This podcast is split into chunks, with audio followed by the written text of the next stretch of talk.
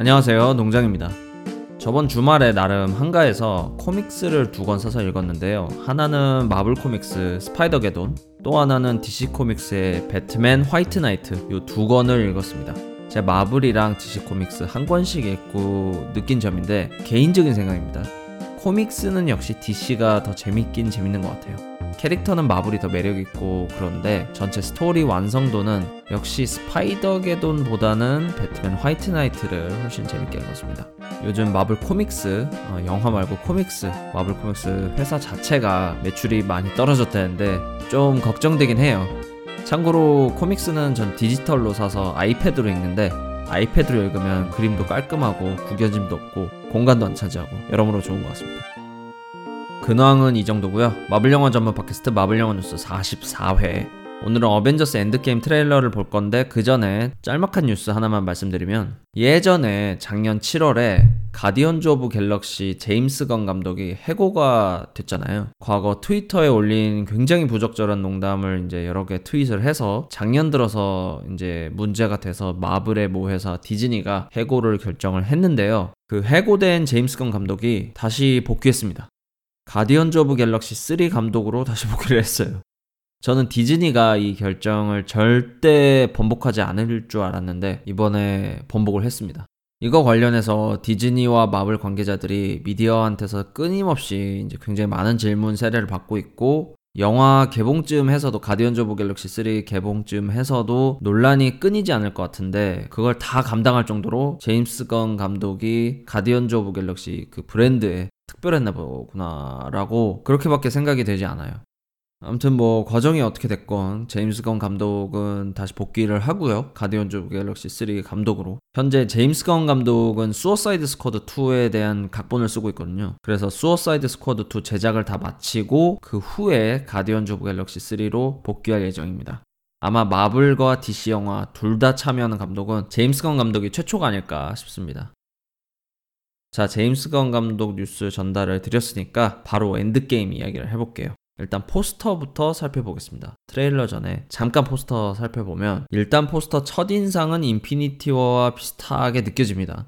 인피니티 워와 비교해서 포스터의 사람 수는 적지만 그래도 여전히 사람 수가 많기 때문에 다양한 캐릭터들이 있다 이런 첫인상은 비슷한데 인물들 숫자가 아무래도 인피니티 워보다는 적어서 그런지 덜 정신없고요. 이 보랏빛 느낌의 테마가 굉장히 깔끔하고 완성도가 높다는 느낌을 줍니다. 그리고 인물들 얼굴 사이즈도 인피니티 워에서는 예를 들어서 비전이나 웡 같은 캐릭터들은 얼굴이 너무 작고 아이언맨 토니는 좀 대두였거든요. 그게 좀 아쉬운 인피니티 워 포스터였는데 엔드게임은 균형이 그래도 좀 잘 잡혀 있는 느낌이라서 마음에 듭니다.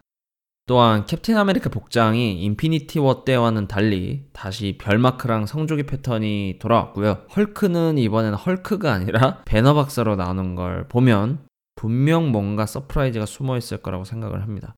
헐크 교수님, 프로페서 헐크가 꼭 등장했으면 좋겠고요. 나머지 인물들은 뭐 예상대로의 모습들인데 이번에 타노스가 배경에 희미하게 있습니다. 배경 보라색에 이렇게 묻혀 있는데 타노스가 과연 혼자 빌런일지 아니면 다른 빌런이 또 나오는 건지 포스터에는 힌트가 없는 걸로 보이네요.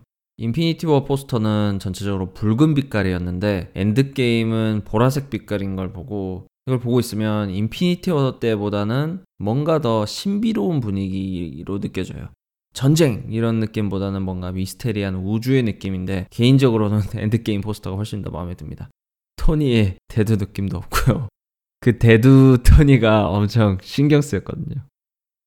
자, 포스터 다음에는 트레일러를 살펴봅시다. 첫 번째 트레일러와는 다르게 이번 트레일러는 좀 더 희망찬 분위기인데요. 이전 영상에서 없던 새로운 장면 체크를 해볼게요. 일단 트레일러의 오프닝은 흑백에 붉은색만 강조한 스타일로 어, 예전 영화를 한번 쭉 훑어주고 있습니다. 붉은색만 강조한 거는 나중에 어벤져스 멤버들이 입고 나오는 슈트 컬러에 맞춘 걸로 보이고요. 중간에 캡틴이 시빌워에서 페기 카터의 관을 들고 가는 장면이 지나가는데 어, 혹시 캡틴도 관에 들어간다는 그런 걸 암시하는 걸지도 모르겠어요. 오프닝은 아주 추억 돋우면서 스타일리시합니다. 첫 번째 새로운 장면은 호크아이가 어린 여자애에게 활 쏘는 법을 가르치면서 즐거워하는 장면인데요. 혹시 이 여자애가 2대 호크아이, 케이트 비숍이 아니냐는 추측이 많습니다. 그런 추측이 많긴 하지만 저는 개인적으로는 케이트 비숍이 아니라 그냥 호크아이의 딸 라일라 바튼이라고 생각을 하고요. 왜냐하면 트레일러 분위기상 딸이 타노스 스냅으로 죽어서 호크아이가 결국 흑화를 했다. 이게 더 자연스러운 흐름으로 보이거든요. 그래서 케이트 비숍이 아니라 딸인 것 같습니다. 물론, 물론 딸이 2대 호크아이가 될 수 있기도 하죠. 다음 두 번째는 블랙 위도우와 호크아이의 끈끈한 우정을 보여주는 장면. 일본 신주쿠 같은 곳으로 추정되는 곳에서 호크아이를 데리러 온 블랙 위도우가 따뜻하게 호크아이의 손을 잡아주고 나중에 전투 준비실 같은 곳에서는 호크아이가 블랙 위도우의 어깨를 딱 잡아주죠. 얘네 둘은 예전부터 같은 쉴드 요원으로 활동을 했었기 때문에 다른 어벤져스 멤버들과는 또 다른 연대감이 있는 것 같아요. 이를 엔드게임에서 조금은 더 맛볼 수 있을 것 같고요. 여담이지만 블랙 위도우 영화에 호크아이도 꼭 나왔으면 좋겠습니다. 둘이 부다페스트에서 무슨 일이 있었는지 이제는 좀 보여줬으면 좋겠어요. 세 번째는 블랙 위도우, 캡틴 아메리카, 배너 박사 얼굴이 잠깐 지나가는데 블랙 위도우 머리가 밑에는 금발이고 위에는 원래 머리색이 오렌지색입니다. 머리 길이도 길고요. 짧은 금발일 때와 비교해서 어느 시간이 어느 정도 어, 몇 개월 정도일까요? 아무튼 꽤 지났다는 걸 알 수 있습니다. 허탈해서 그런지 어, 블랙 위도우가 뿌염을 안 했나 보네요. 어, 뿌염을 안 해서 어, 위에는 오렌지색이고 캡틴은 뭐 수염 깨끗이 민 모습이고 포기하지 않는다 이런 대사를 하고 있습니다. 네 번째는 어리둥절한 앤트맨, 어, 사람 없는 동네를 걸으면서 실종한 사람 찾습니다 같은 전단지를 여러 개 보고 있어요. 앤트맨과 와스프에서 양자 영역에 갇혔었잖아요. 그 쿠키 영상에서. 그 이후에 막 탈출한 직후라 상황 파악을 못하고 있는 모습으로 추측이 됩니다. 이렇게 어리둥절 돌아다니다가 뭔가의 이유로 단서를 찾을 수도 있겠죠. 뭔가의 이유로 어벤져스 타워로 가서 초인종을 누르는 거겠죠?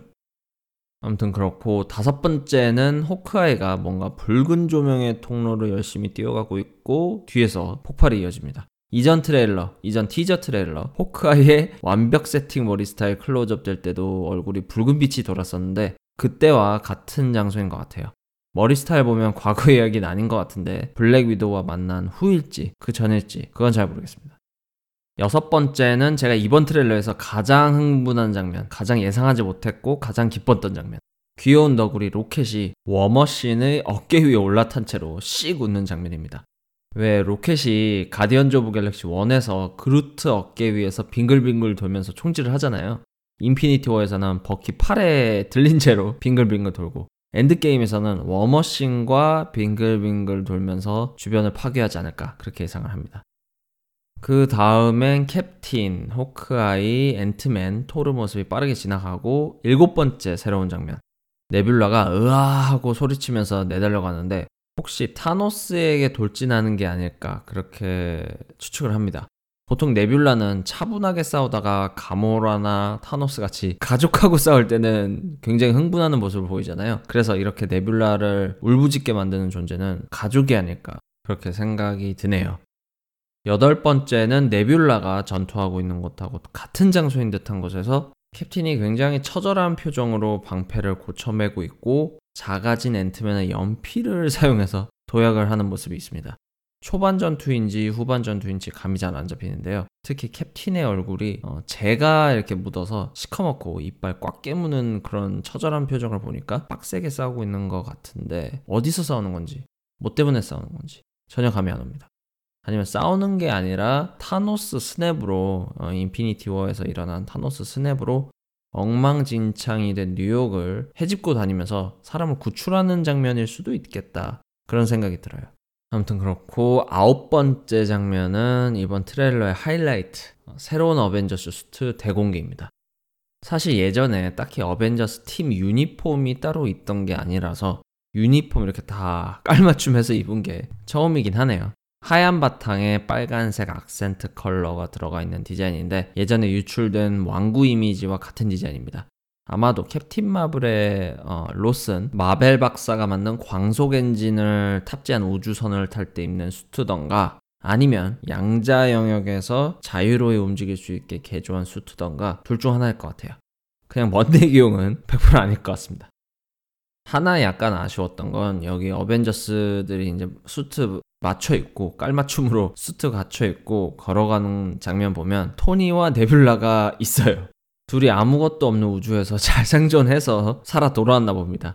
우주를 떠돌다가 식량 떨어져서 죽으면 어쩌지 했는데 트레일러에서 그냥 얘네 생존했다고 스포를 해주는 게 그게 조금 아쉬웠습니다. 마지막으로 새로웠던 장면 토르가 캡틴 마블 캡틴 마블을 테스트하는 장면이죠. 일단 캡틴 마블은 캡틴 마블 영화 내내 화장을 전혀 하지 않는데 엔드게임 트레일러 이 부분에서는 화장을 하고 있습니다. 왜 화장을 하고 있는지 그 부분이 조금 의문이고요. 토르가 캡틴 마블이 얼마나 강한지 모르니까 당연히 토르 자신이 가장 강하다고 생각을 해서 캡틴 마블을 테스트하는 것 같은데 아마 영화 후반에 어, 캡틴 마블이 정말 세다는 걸 보고 토르가 깜짝 놀라는 장면이 아 저렇게 셌어? 라고 놀라는 장면이 하나 있을 것 같긴 합니다.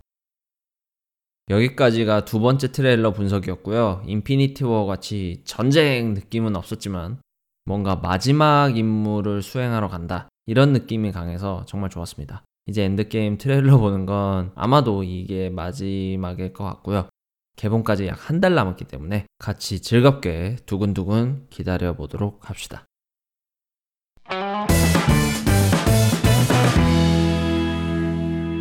우연히 유튜브에서 비디오를 하나 봤어요. 헐리우드에서 헤어 스타일리스트로 일하시는 분의 인터뷰 영상인데 거기서 한 충격적인 사실 영화에 나오는 캡틴 아메리카의 머리는 전부 가발이랍니다. 전 완전히 본인 머리를 스타일링 했다고 생각을 했는데 전부 가발이라고 하네요. 보통 가발 5, 6개를 만들어서 상황에 맞춰 사용한다고 하는데 굉장히 정교하고 섬세한 가발을 만들어서 그런지 가발인 줄 전혀 몰랐습니다. 혹시 영상 궁금하신 분들은 유튜브 가셔서 다이애나 최 헤어 스페셜리스트라고 검색하시면 인터뷰 영상 나오니까 참고해주세요.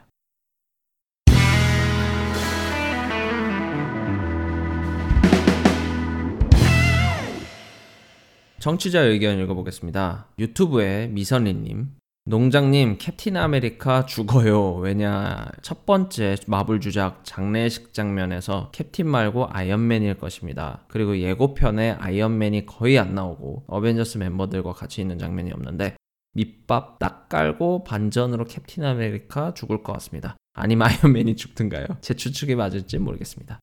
그리고 제 건 왜 말 안 해주셨어요? 라고 댓글 달아주셨는데 하나하나 설명을 답변을 드리면 저도 미선리 님이 말씀하신 것과 같이 캡틴 아메리카가 엔드게임에서 죽을 것 같습니다.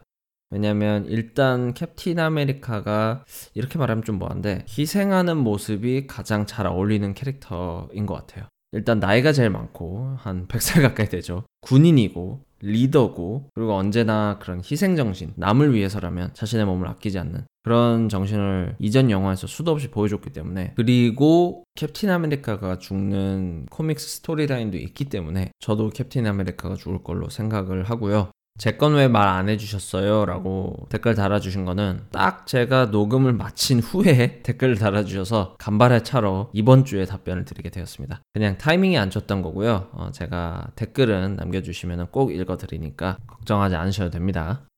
다음 댓글은 재상님. 이것도 블랙팬서의 과거 이야기로 블랙팬서 2가 나오나? 이미 어벤져스 3에서 블랙팬서, 스파이더맨, 닥터 스트레인지 등이 죽었는데 그런데 스파이더맨 파 프롬 홈이 올해 7월 달에 나오는데 닥터 스트레인지, 블랙팬서는 한 편씩 밖에 안 나왔는데 나온다는 거는 그들이 어벤져스 3 때 죽기 라고 여기서 끝났는데 말씀하신 거는 인피니티 워에서 죽은 애들이 죽었으니까 속편에서 각자 자기 영화 속편에선 과거 얘기를 다루는 게 아닐까 이거를 말씀하시는 것 같아요.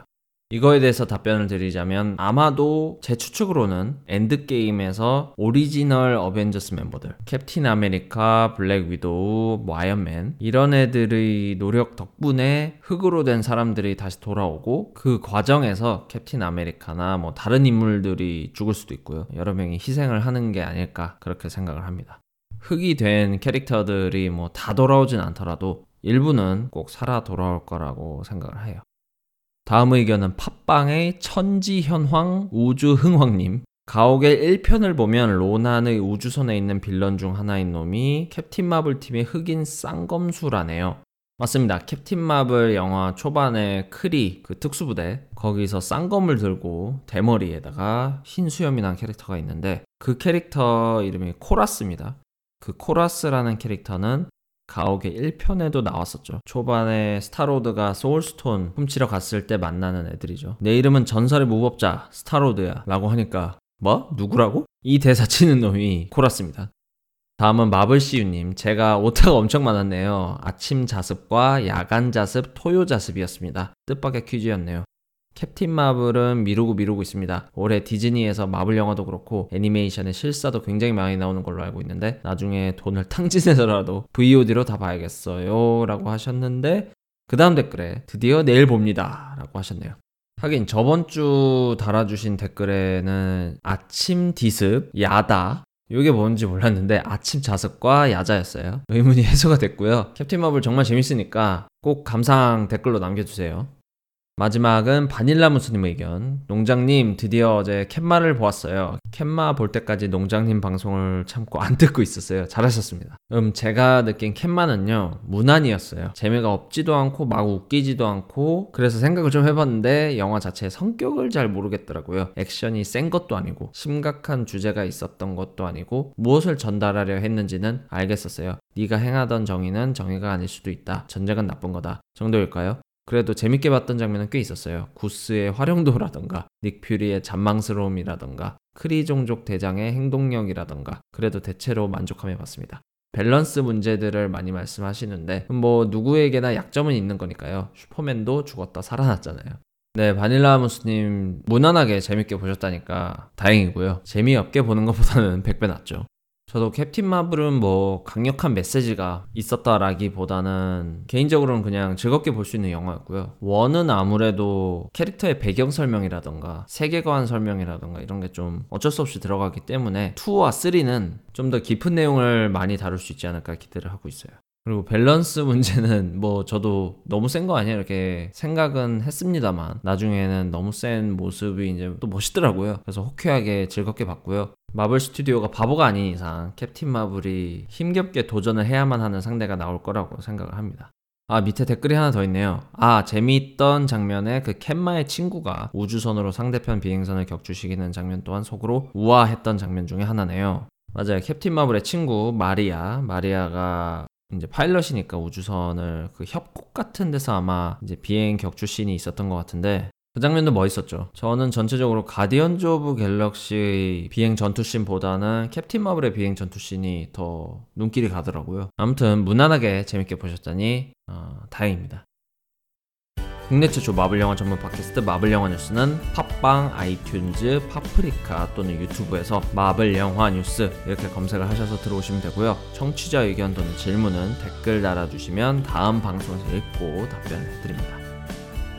평소보다 약간 분량이 긴 방송이 되었지만 어벤져스 얘기를 잔뜩 할 수 있어서 너무 재밌었습니다. 다음 주엔 캡틴 마블 얘기를 좀 더 해볼까 해요. 다음 주면은 개봉 3주가 지난 시점이니까 관객 수는 몇 명인지 매출은 얼마나 올렸는지 이런 숫자 데이터와 숨겨져 있던 Easter egg 좀 살펴볼까 합니다.